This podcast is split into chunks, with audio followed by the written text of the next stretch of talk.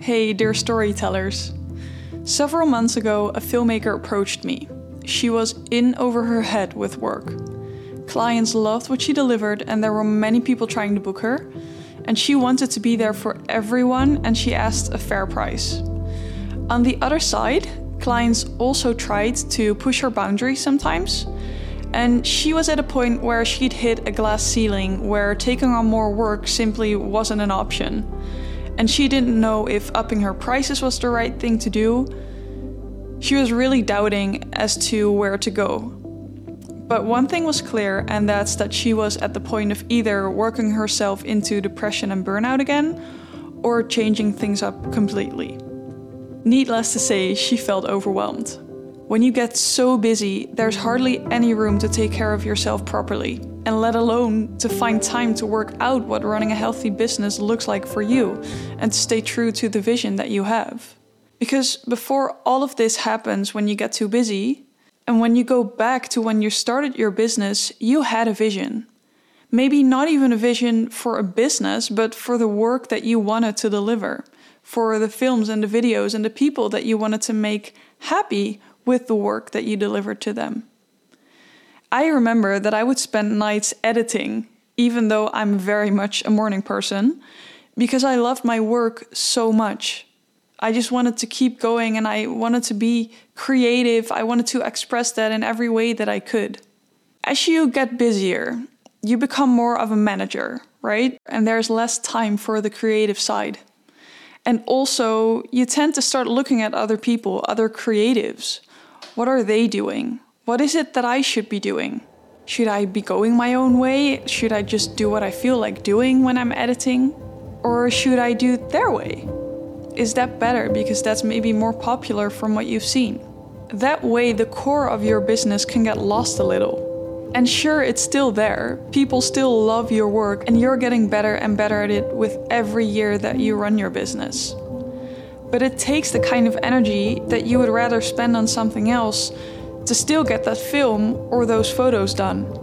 That's not a viable way of running a business. There is another way. And the other way is that you can choose to go back to yourself and back to the vision where it started from. What do I need? What do I have in me? What are my characteristics? And what do I have that adds to this world? I have found myself at several crossroads like this.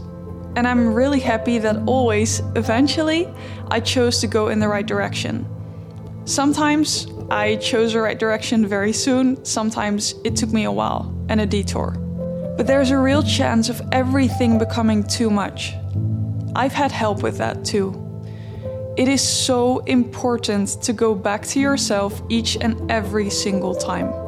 I want to ask you to really have a think about the next questions.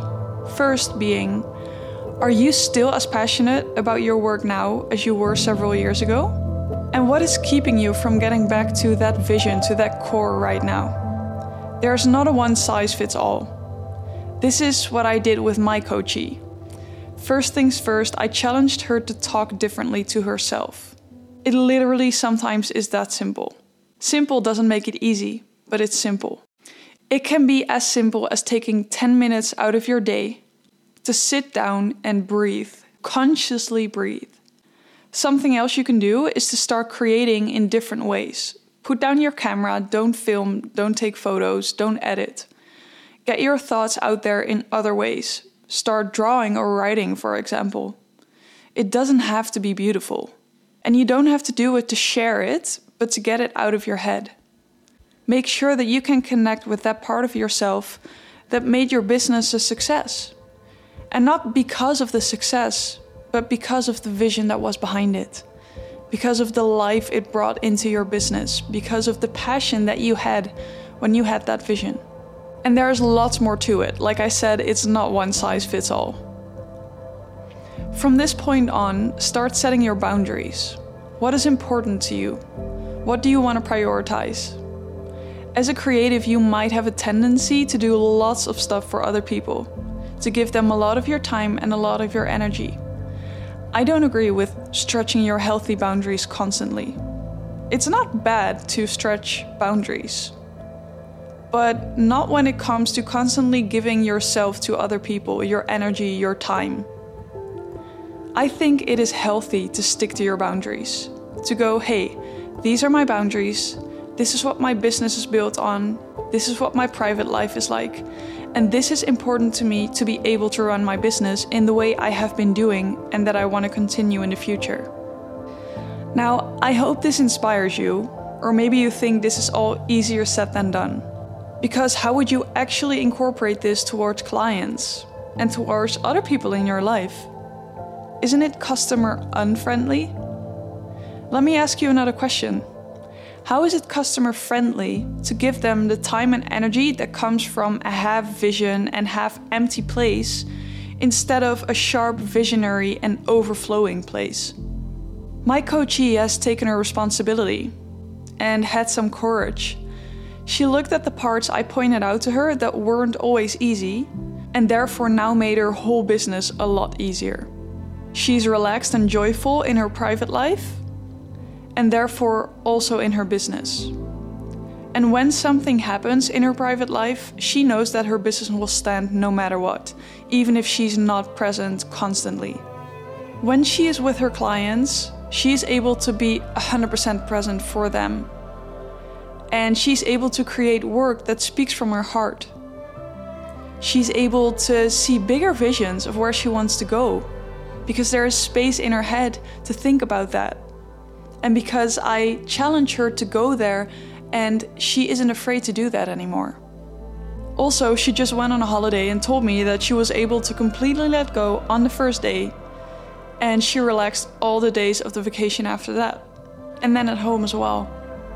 That's something she hadn't experienced before. And her revenue, that tripled. I would love to hear what hearing all this means to you. Is it a vision that is new to you? I'm guessing it's not with the time that you've been in business. So maybe you're already familiar with it, but you haven't taken action yet, or you don't know how. The invitation is open to share your doubts, your question, your story, or vision with me. I would love to hear that. You can reach me on Instagram at laurimiriam underscore com, or you can send me an email at hello at laurimiriam.com. I would absolutely love to hear from you, and I hope that this episode inspired you to really set those boundaries for yourself. Have the best day.